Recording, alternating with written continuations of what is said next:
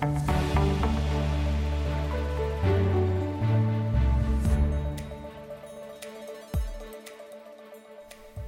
tilbage til Pengetræet.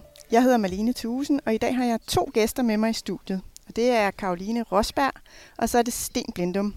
Hej Sten, og hej Karoline. Hej.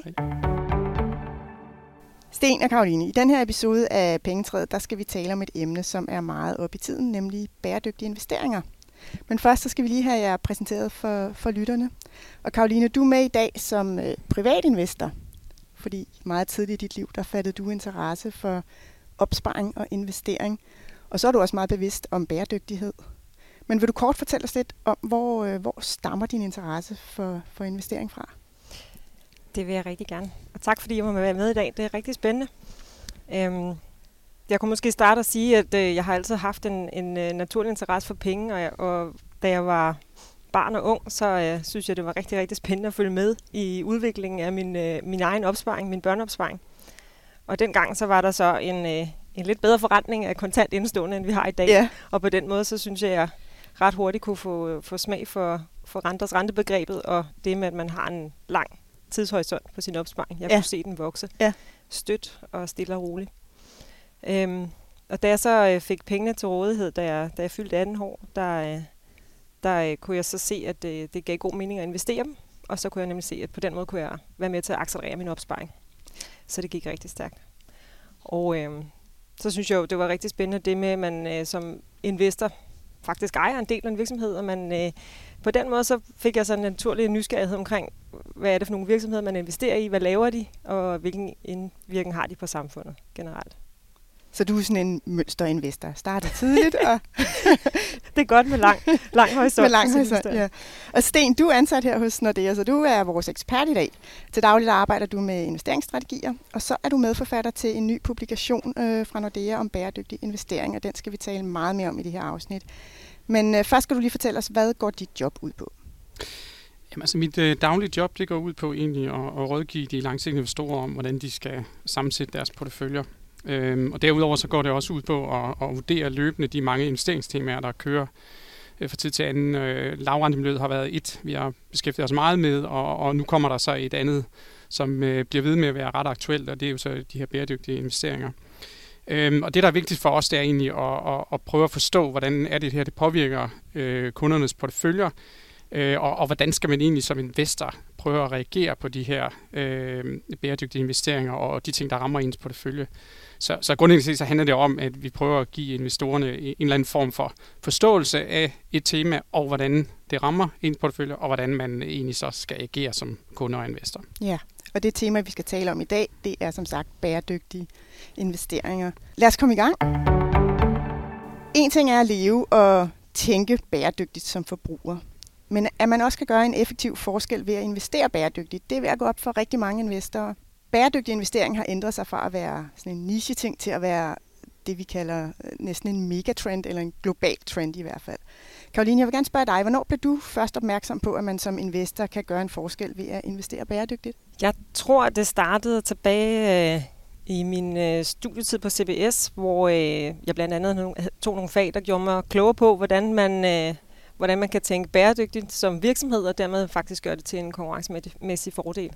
At øh, man indtænkte bæredygtigheden hele vejen ind i forretningsgangen, og dermed hele vejen ind i grundkernen af virksomheden. Og Sten, jeg ved, at, øh, at du tidligere har været skeptisk over for bæredygtige investeringer. Øh, Hvad, hvad gik din bekymring ud på? Jeg tror, der har været flere bekymringer, jeg har haft i forhold til bæredygtige investeringer øh, på vegne af investorerne. Øh, det første, det har nok øh, været sådan en ordnet bekymring for, at, at mange gange, når vi læste om det her, både i den akademiske litteratur, men også øh, så konklusioner i rapporter og, og, og tilbagemeldinger også sådan set fra nogle af de mere professionelle kunder, øh, at der har det hele tiden været øh, kan man sige, konklusioner, der, der har været lidt konfliktende med hinanden. Øh, og et af de aller, aller vigtigste spørgsmål, som, som vi forsøger, og også i rapporten, øh, eller vores publikation forsøger at, at besvare, det er jo det der meget essentielle for kunden, øh, i hvert fald fra vores perspektiv, det er, altså, gør jeg skade på mine investeringer? Altså får jeg et lavere afkast ved, at jeg vælger at investere bæredygtigt? Øhm, og, og, og der har der længe været sådan en uenighed blandt fagfolk omkring, øh, om du rent faktisk gjorde skade på dine investeringer. Øhm, så inden vi ligesom i Nordea har kommet ud med nogle håndfaste konklusioner, så har vi gerne vil afklare det spørgsmål, som vi synes er helt essentielt for, for kunderne. Øh, og den anden bekymring, jeg har haft omkring bæredygtige investeringer, det er, at øh, jeg er helt med på, at man gerne vil have nogle enkelte aktier, som man kan sige, de, dem har jeg valgt ud, de er bæredygtige. Det har været ret vigtigt for os at kunne sammensætte en samlet løsning, altså en samlet portefølje bestående af bæredygtige øh, aktiver, altså både aktier og obligationer. Og der er det først øh, kan man sige, inden for de seneste år, at man overhovedet har begyndt at sammensætte en samlet portefølje, der har været bæredygtigt. Så, så, så, og indtil man ligesom har kunne få en konklusion på alle de der spørgsmål, som har lidt konfliktet med hinanden, og, og ligesom kunne se for sig en samlet portefølje, der var bæredygtig, øh, der har jeg været lidt skeptisk over for, om, om det her det var noget, som på det tidspunkt var relevant for, for private investorer at tænke på. For at sikre, at, øh, at lytterne er med os, der vil jeg gerne lige tage et skridt tilbage, og så øh, skal vi have en forklaring på, hvad er bæredygtig investering egentlig? Sten, vil du med få ord forklare os det? Jamen, jeg synes egentlig, man, man med fordel kan gå tilbage til Brunnerporten fra 1987, øh, som arbejder med et begreb om, om bæredygtig udvikling, som handler om, at, øh, at nuværende generationer, øh, kan man sige, de behov, de skal have opfyldt, de må ikke ske på bekostning af fremtidige generationer. Så, så den helt overordnede, øh, kan man sige, bæredygtige øh, investeringer, det handler om, at man investerer på en måde, så man ikke begrænser fremtidige generationers muligheder for, for at udfolde sig. Øh, og så synes jeg også, at, at vi, vi skylder øh, kan man sige, investorerne og kunderne at forklare, at, at der er sket et kraftigt skifte i, i, i den måde, bæredygtige investeringer var for nogle ganske få år siden, og så til nu. Altså fra det meget var øh, investeringer, der handlede om, at investorerne gerne havde lyst til at gøre noget godt for samfundet, for miljøet osv., så kan vi også bemærke, at der er kommet et meget kraftigt finansielt motiv. Forstået på den måde, at ja, man vil gerne stadigvæk gøre noget for samfundet og miljøet, men, men i dag der handler det lige så meget også om, og, og der er et, et attraktivt finansielt afkast øh, at hente for investorerne. Så, så det synes jeg er, er værd at bemærke, at der er, der er begge motiver i dag ja. øh, bag bæredygtige investeringer. Og når vi taler om bæredygtige investeringer, så er et af de hovedbegreber, vi hører hele tiden, ESG. Hvad betyder ESG? ESG det er taget fra engelsk og står egentlig for øh, Environment og Social og Governance. Øh, og hvis vi sådan frit skal oversætte det, så, så handler det jo om, om miljø, samfund og, og virksomhedsledelse. Og, øh, og, og det der er med det, det er, at, at fra man tidligere vurderede virksomheder kun på sådan, øh, dens aktiekurs, øh, hvor meget den havde i forventet indtjening og, og, og salg, så er investorerne i stigende grad, altså bæredygtige investorer, i stigende grad begyndt også at måle den på de tre parametre, altså øh, miljø, samfunds- og, og virksomhedsledelse. Og hele ideen, grundideen er, at man tror på, at man ved også at måle virksomheder på de tre parametre, de bæredygtige parametre ESG, øh, så kan man, kan man sige, identificere nogle virksomheder, som er mere sunde og mere øh, også attraktive finansielt, både afkastrisikomæssigt. Så, så, så det, kan man sige, det, det hele grundideen med, at man simpelthen identificerer nogle, nogle, nogle mere attraktive virksomheder. Og Karoline øh, Sten har forklaret her, hvordan bæredygtige investeringer er gået fra at have meget fokus på, på klima til egentlig at have et mere bredt bæredygtigt fokus. Øh, hvorfor giver bæredygtig investering mening for dig? Jeg synes, det giver mening for mange, øh, for flere perspektiver, øh, som et eller andet sted øh, jo hænger sammen. Men overordnet set, så synes jeg, det handler om, at man øh, som investor kan være med til at påvirke den retning, vores samfund udvikler sig i. Øh, på et menneskeligt plan, så vil jeg rigtig gerne være med til at påvirke udviklingen i en positiv retning ved at gøre tingene bedre, end vi gør i dag. Øh, for eksempel i forhold til vores klima og jordklode, som vi øh, meget hurtigt kan være enige om, vi alle sammen skal være med til at, øh, at løse den udfordring omkring. Øhm, og så synes jeg, det giver så god mening, at, øh, at virksomhederne i Danmark og globalt er med til at drive den udvikling.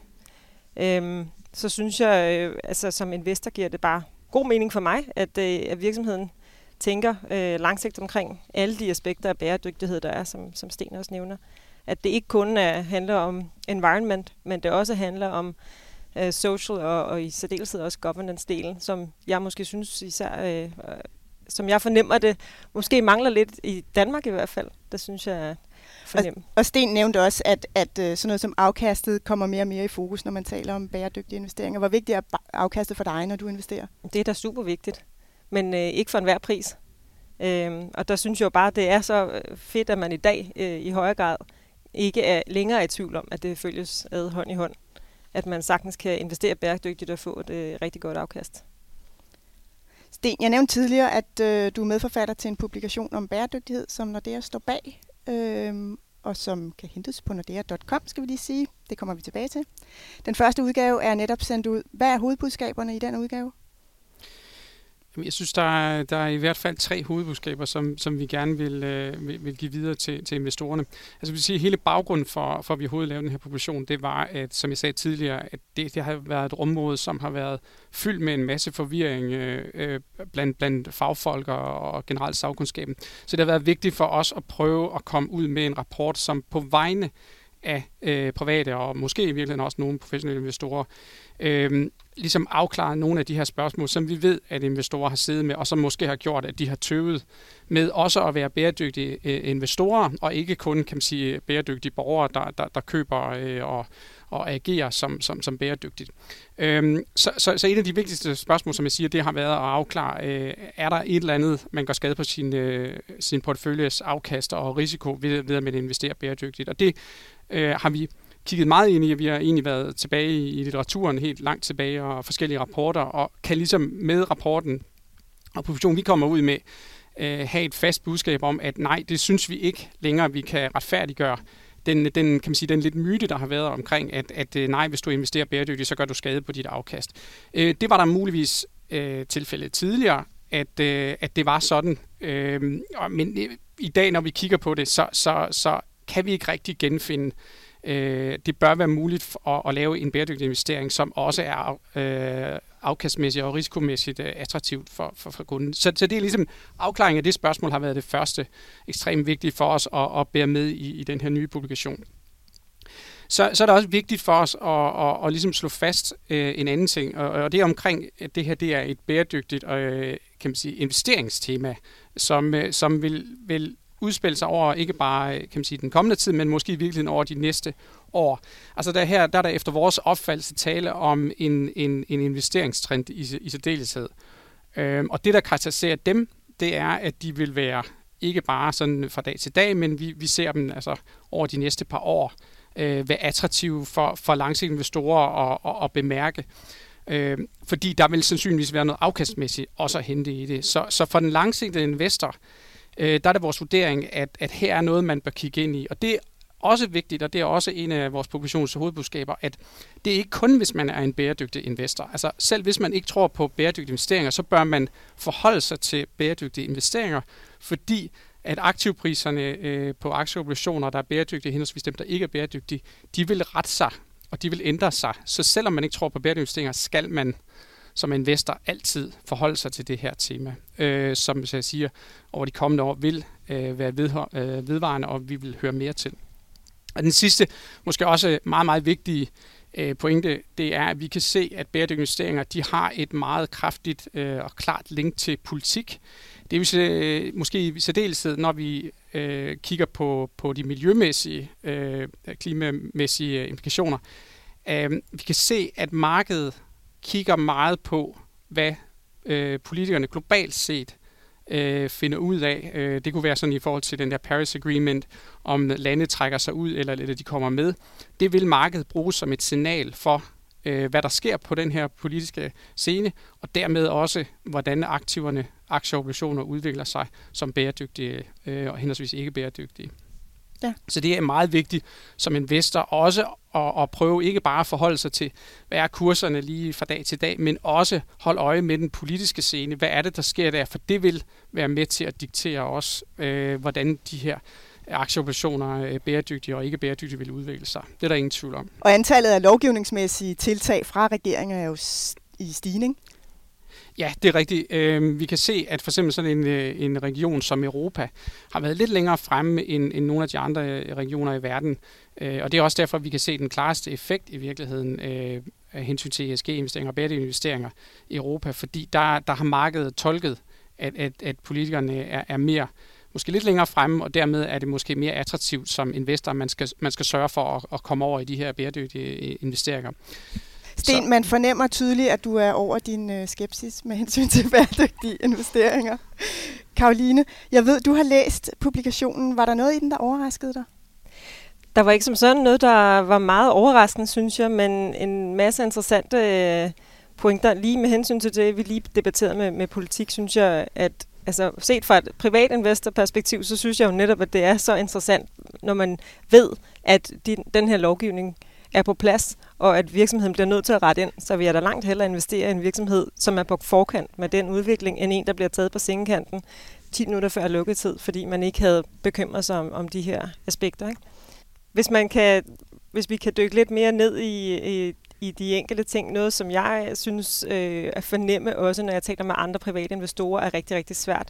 Det er jo... Øh, det har jo været i rigtig lang tid et lidt, og er stadig er et lidt diffust begreb for folk at forstå konceptet bæredygtighed. Hvad betyder det egentlig? Og øh, så har vi nogle større, øh, hvad kan man sige, pejlemærker at gå efter. Der er FN 17 verdensmål, og der er UN Global Compact, og der er sådan forskellige initiativer, som man kan kigge lidt på og sige, nå ja, okay, det er alt sammen noget, der handler om bæredygtighed, men stadigvæk ikke så konkret, som hvis man som investor eller privatperson kigger på det.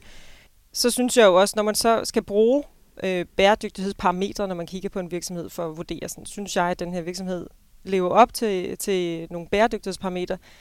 Hvor skal man så kigge hen? Hvad er det, hvad er det helt præcis for nogle ESG-data, man skal kigge på? Og jeg synes bestemt, det I skriver i, i rapporten med, at, at det kan være svært, at der en, den samme virksomhed kan få en rating hos et bureau, og en anden rating hos en anden analytiker, og man sidder og tænker, at det er jo den samme virksomhed, hvordan kan man komme frem til helt forskellige vurderinger, og det vender jo tilbage til, at det alligevel er en subjektiv vurdering af nogle forskellige parametre, og, og de data, der ligger til grundlag for de vurderinger, er jo ofte nogen, der er indsamlet af virksomheden selv, øh, uden at man måske nødvendigvis lige har øh, fået verificeret det datasæt, der ligger til grund for det osv. Ikke? Det kan være rigtig, rigtig svært at, at finde vej i.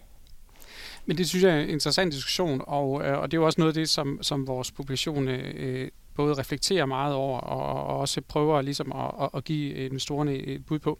Altså jeg vil sige det, omkring det første, det er fuldstændig korrekt, at, at, og det er også det, der gør det her område rigtig svært for investorer at, at forholde sig til, det er, at, at det er bæredygtige investeringer er en bred paraply af, af alle mulige forskellige strategier og, og, og, og måder, man kan tilgå det her på.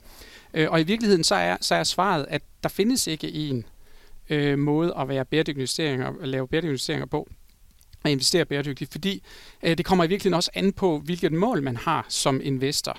Øh, og, og det betyder selvfølgelig også, at man som investor øh, er nødt til at bruge en lille smule tid på at, at, at prøve at sætte sig ind i det, og prøve måske frem for alt at vælge den investeringsstrategi, som passer til en. Altså har man lyst til på den ene side at have lidt mere fokus på øh, kan man sige, det miljømæssige impact. Altså øh, vil man gerne med sine investeringer forsøge at reducere CO2-udslippet, jamen så er det måske en strategi, man skal bruge.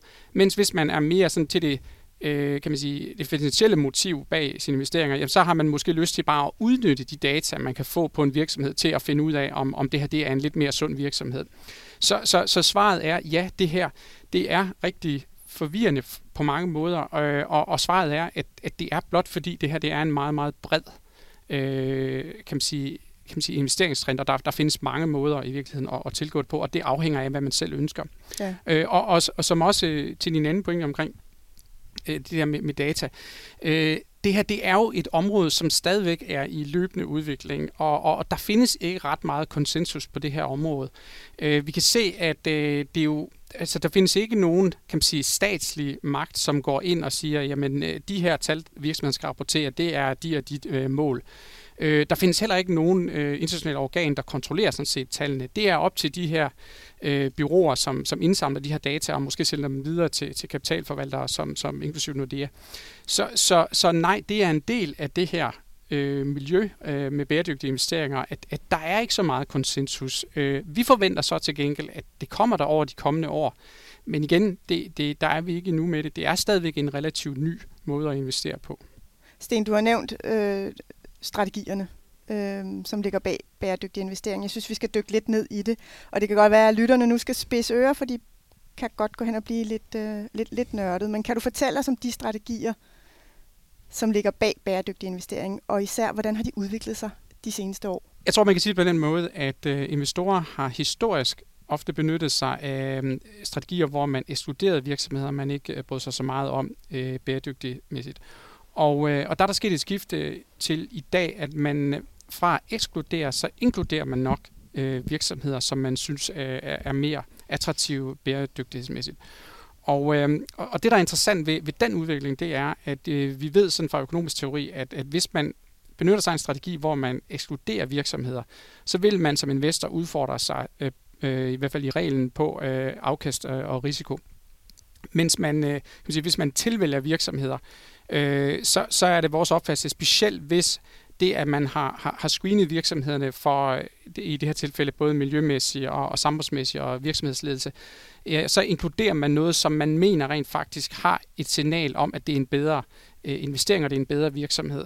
Så, så, så den er interessant med, at man tidligere har, har benyttet sig af at ekskludere, til nu at inkludere de virksomheder, som, som man synes er, er attraktive. Det, det er den, den forskel, der er sket rent historisk. Derudover så er der også en, øh, en, en tredje type strategi, man, man også i dag ser anvendt på bæredygtige investeringer, og det er nogle strategier, der mere sådan direkte sigter på at at finde øh, nogle virksomheder, som, som prøver at, at finde løsninger til nogle af for eksempel FN's øh, 17 øh, globale mål. Øhm, og, og de kan også være attraktive for, for, for investorerne, fordi at, at man må et eller andet sted forvente, at hvis der er nogle virksomheder, der kan komme op med nogle løsninger i den forbindelse, øh, så vil de også have øh, både afkast og risikomæssigt være attraktivt for, for, for investoren. Så, så det, der egentlig er vigtigt at, at ligesom forstå som investor, det er, at man hele tiden balancerer mellem altså at bæredygtige investeringer, det både er, hvor man forsøger at, at, at, at et eller andet sted gøre noget, noget godt miljømæssigt og samfundsmæssigt og i forhold til virksomhedsledelse, men at der også hele tiden er det der finansielle motiv. Det skal også hænge sammen rent afkast og risikomæssigt. Det synes jeg, ja, lige til det synes jeg jo bare, det, det igen giver det jo god mening, det der med, at man kigger øh, ikke kun på, Øh, for eksempel, hvad er det for et produkt, virksomheden leverer, men også, hvordan går det i produktionen? Hvordan går det med leverandørerne? Hvordan går det ledelsesmæssigt osv.? Altså igen, kunne man kigge på, øh, øh, hvordan man kan optimere sin produktion, så man øh, bruger færre penge i produktionen, bruger mindre input, forurener mindre måske.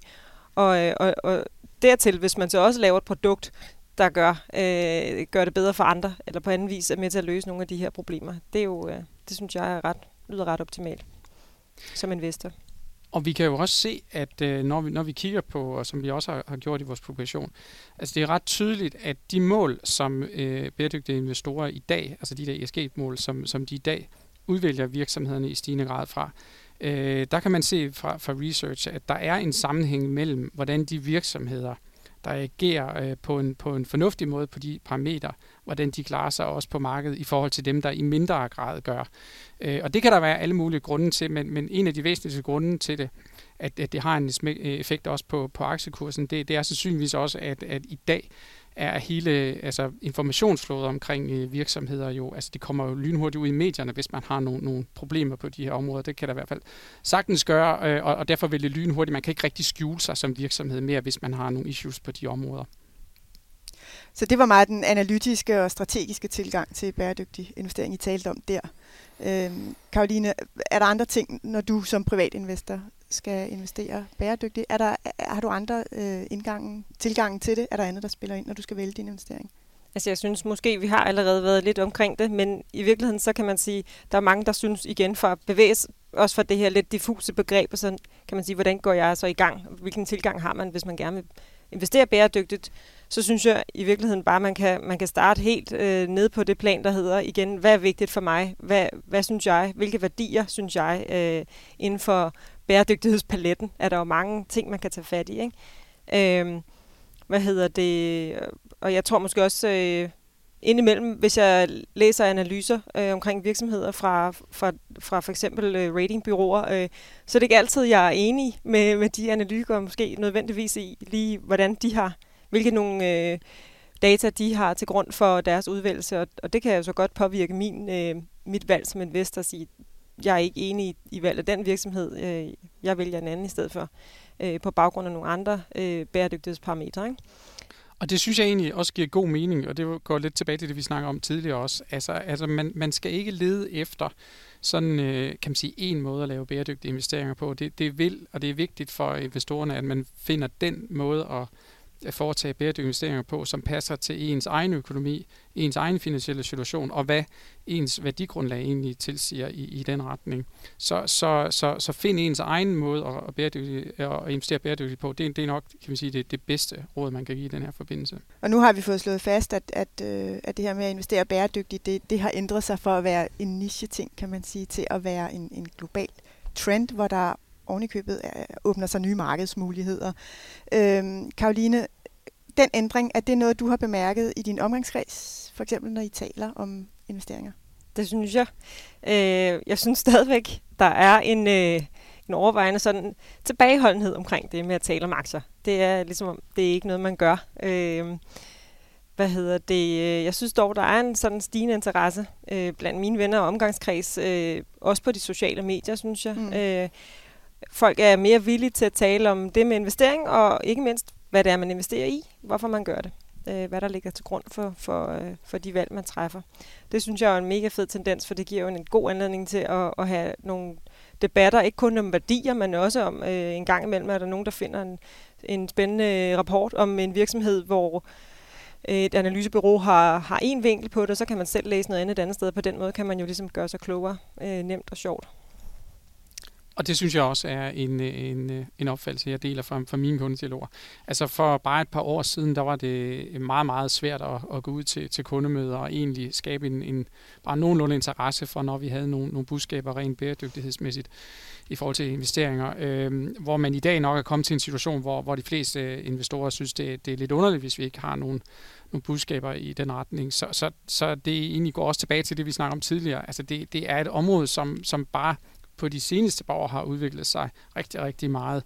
Også på blandt private investorer, det er ikke kun blandt institutionelle investorer. Jeg synes måske, at noget af det, jeg har bemærket, er, at øh, når jeg taler med folk, og når jeg er på de sociale medier i forskellige øh, forer, at interessen faktisk er størst øh, fra kvinder omkring bæredygtighedsaspekter. Øh, og det er dem, der er mest villige til at øh, debattere værdier og øh, debattere forskellige enkelte virksomheder og, øh, og holdninger omkring det. Og øh, egentlig generelt oplever jeg slet ikke den samme. Øh, ikke nødvendigvis, at der ikke er en interesse, men det bliver bare ikke debatteret så meget øh, i de forer, hvor, øh, hvor mænd også er. Er det også noget, du oplever, Sten, øh, til, til kundemøder for eksempel? Jeg synes i hvert fald, at, at vi måske tidligere oplevede det for nogle år siden, men, men, men det jeg egentlig oplever i dag, det er, at øh, alle aldersgrupper interesserer sig for det her. Øh, muligvis af forskellige motiver. Øh, altså kan man sige, måske unge interesserer sig for det i, i forbindelse med, at det er deres fremtid, det, det handler om. Øh, hvor måske øh, kan man sige, ældre generationer øh, har måske et motiv, der siger, at man gerne vil give, give den her verden videre på, på en lige så god måde, som, som, som, som da man selv var ung. Øh, så, så, så også blandt kan man sige, private i forhold til institutionelle investorer er der måske også forskellige motiver. Det er bare egentlig det, der gør det her ret interessant, at, at forskellige investorer har måske forskellige motiver, men, men et eller andet sted har det samme øh, ønske om, om, om at, præge i en, i en bestemt retning. Øh, men, men, men det jeg også måske oplever, også i forlængelse af det, Karoline siger, det er, øh, at, at fra det måske tidligere var investorer, som havde meget det der bæredygtige øh, investering, øh, fordi de vil gøre noget godt for samfundet, så, så oplever jeg også i dag, at, at mange investorer, som egentlig ikke er bæredygtigt interesserede, også godt forstår, at de skal koncentrere sig om det her og have en holdning til det her, fordi de godt ved, at det også afspejler og vil have en afsmittende effekt på deres investeringer, som muligvis ikke er, er, er bæredygtige. Øh, og, og det er faktisk også et ret vigtigt budskab, som vi også har i publikationen, at, at igen, og det kan næsten ikke siges nok, at, at det her øh, omkring bæredygtige investeringer, det er ikke kun relevant for øh, investorer, der ønsker at investere bæredygtigt, det er også relevant for investorer, der investerer ikke bæredygtigt, fordi prissætningen af aktiverne, de vil, de vil have en afsmittende effekt. Sten, jeg vil gerne tilbage til den her bæredygtige trend, som, som, som du taler om. Øhm, hvorfor er den så attraktiv for investorerne på længere sigt? Kan du sige noget mere om det? Ja, altså den, den måde, vi tænker det på, og, og det er jo selvfølgelig vores vurdering af, af det her øh, marked i øjeblikket, øh, der, der hænger det sammen med, at det er vores vurdering, at ja, på den ene side kommer man til at fravælge nogle selskaber, og det ved vi godt, det øh, begrænser investeringsuniverset og, og vil i udgangspunktet være, være dårligt nyt for afkast og risikoen. Men vi læner os meget op af den holdning, at til gengæld de virksomheder, som man inkluderer ved at investere bæredygtigt, at de vil være mere attraktive. Øhm, og så er det så vores pointe i vores publikation, at der mener vi grundlæggende set, at de på nuværende tidspunkt, at de er lidt undervurderet rent øh, prismæssigt, og dermed også, at der er en upside på, på lidt længere sigt rent afkastmæssigt. Ganske simpelt fordi markedet på nuværende tidspunkt ikke helt har indpriset, at de her virksomheder rent faktisk er lidt mere attraktive end, end, end som så. Så det er det ene argument. Det andet argument er, som jeg tror også mange kan, kan genkende til, altså der er jo den her stigende efterspørgsel efter øh, bæredygtige aktiver. Det gælder både øh, i pensionskassen for institutionelle investorer, men også blandt private. Øh, og, og vi har også i vores publikation nogle, nogle, nogle tal, der viser, at, at, at der er kommet en nærmest dramatisk stigning i, i hvor mange øh, penge der er i de her strategier. Og det er næsten umuligt at forestille sig, at den her meget kraftige efterspørgsel efter bæredygtige aktiver, at den ikke på et eller andet tidspunkt vil sætte sig i, øh, i, i også prissætningen af de her øh, aktiver for bæredygtige aktiver, altså i en eller anden opadgående retning, som igen retfærdiggør, at vi forventer i hvert fald på, på lidt længere sigt, at de her øh, priser på, på, på bæredygtige aktiver, de vil stige lidt. Det vil selvfølgelig også betyde, at på et eller andet tidspunkt, når den her tilpasning af priserne har sket, og man har som investor fået et afkast, altså så er det ikke noget, der bliver ved for evigt. Men, men vi synes, der er her nogle år, øh, kan man sige, i de kommende år, hvor, hvor at det at lægge sig som investor til bæredygtige investeringer, det, det kunne give et, et, et attraktivt afkast på, på, på lidt længere sigt, øh, om, om inden det så ikke måske bliver, bliver, bliver for evigt. Og Karoline Sten, han taler her om, om afkastet, om det langsigtede afkast. Men øh, den her stigende interesse for bæredygtige investeringer, hvad med klimaet? Hvilken betydning har det for klimaet i fremtiden, 10-20 år frem? Jeg tænker at det kan have en kæmpe betydning, hvis man, øh, hvis man er med til at skubbe på den udvikling, der hedder, at, øh, at små virksomheder øh, begynder at producere løsninger til at øh, løse de her udfordringer, vi står overfor, som jo øh, øh, også politisk set bliver drevet fra, fra en øh, lidt mere, i hvert fald europæisk, hvis ikke global øh, dagsorden. Øh, og det, det er jo, jeg synes, at det giver super god mening som investor at, at finde de virksomheder, som, som har det som det klare mål, at vi er med til at øh, skabe et produkt, og vel at mærke på en, en bæredygtig måde, som er med til at løse de udfordringer. Og det kan jo godt være, at de i dag ikke tjener penge, eller, eller har det store overskud, men det har de måske om 5, 10, 20 år. Øh, og det kan jeg fint vente på. Vi er ved at være ved vejs ende. Jeg synes, vi er kommet rigtig godt omkring bæredygtige investeringer. Men jeg vil høre her til sidst, Karoline, hvad har du af råd til de lyttere, der gerne vil gøre deres portefølje mere bæredygtig? Jeg tænker, at det, øh, det kommer jo lidt an på, hvilken tilgang man har til det. Hvis man øh, synes, man har lyst til at være bæredygtig, men ikke rigtig har øh, energien eller lysten til selv at sidde og, og rode med det, så findes der jo i dag rigtig mange fine produkter. Øh, man kunne kontakte sin bank eller, eller øh, sit pensionsselskab og sige, jeg kunne godt tænke mig at investere bæredygtigt. Hvad kan I tilbyde? Øh, men øh, hvad hedder det? Hvis man selv har lyst til at dykke ned i det, så, øh, så kan man jo igen kigge lidt på, så starte med at vurdere, hvad, en, hvad, hvad synes man ens egen værdier er, og så kigge lidt på de etablerede standarder, der er, og så øh, øh, hvad hedder det, øh, bare huske at forholde sig kritisk til de informationer, der er derude. Øh, og så synes jeg i virkeligheden, at man skal passe på med ikke at overtænke det for meget. Så start et sted, ja. og så være okay med, at man ikke har fuld information, og at det ikke bliver perfekt, men at man løbende har den dialog med sig selv og sin nabo og, øh, og, og, og venner øh, omkring, hvad er det for nogle virksomheder, man investerer i, og, og, øh, og hvordan kan man gøre det bedre. Og hvad siger du, Sten? Jamen, jamen det er en holdning, jeg, jeg helt øh, kan støtte op om. Altså, jeg, jeg synes, det her det er, det er et tema, som vi har snakket om også. Altså, det er ikke noget, der går væk øh, i løbet af de næste par dage. Altså, det, det er et tema, som bliver ved med at være der. Og, og jeg synes, man som, som langsigtet investor skylder sig selv at prøve at, at, at sætte sig lidt ind i det. Der findes en masse god information, man kan, man kan tilgå fra alle mulige forskellige steder. Øh, og, og måske med, med hjælp fra vores publikation, altså kan, kan det afklare nogle af de der forvirrende spørgsmål, der er der omkring det. Men, men jeg synes, man skylder sig selv at, at prøve at, at sætte sig lidt ind i det. Øh, og, og, og det vil jo egentlig også bare hjælpe en som investor til, til det generelle udfordring, man har som investor, og, og løbende kigge ind i sine investeringer. Har man, har man de rigtige investeringer, eller, eller er der noget, der skal justeres? Så, så jeg synes egentlig bare, at bæredygtige investeringer, det minder bare egentlig en om, at der er noget, man som investor og som kunde øh, skal kigge ind i og, og, og passe sine investeringer. Øh, og som det sidste også øh, lige tænke på, at, at få ikke for, for meget fokus på det, det, det helt korte dag til dag, men, men også øh, løfte blikket lidt, og så kigge lidt ud i fremtiden, hvad er det, der sker der. Ja, måske sådan lige tilknytning til det, fordi jeg synes bare, det, det er vigtigt at... I hvert fald synes jeg, der er mange private investorer, som har lidt berøringsangst over for det. Og så ja. synes jeg, det er vigtigt at nævne, at man kan sagtens selv. Altså, det er ikke meget svært eller meget komplekst, og, og, det, og man kan starte i det små, og man kan langsomt øh, bevæge sig videre ud i det univers, øh, stille og roligt. Så det gælder egentlig bare om at komme i gang. Tak for det, Karoline og Sten. Tak fordi I kom. Tak fordi vi måtte være med.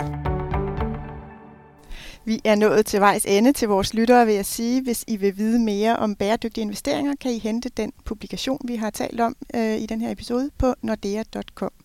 Du finder os både på SoundCloud og i din foretrukne podcast-app, så gå ind og abonner på Pengetræet, så går du ikke glip af vores spændende episoder.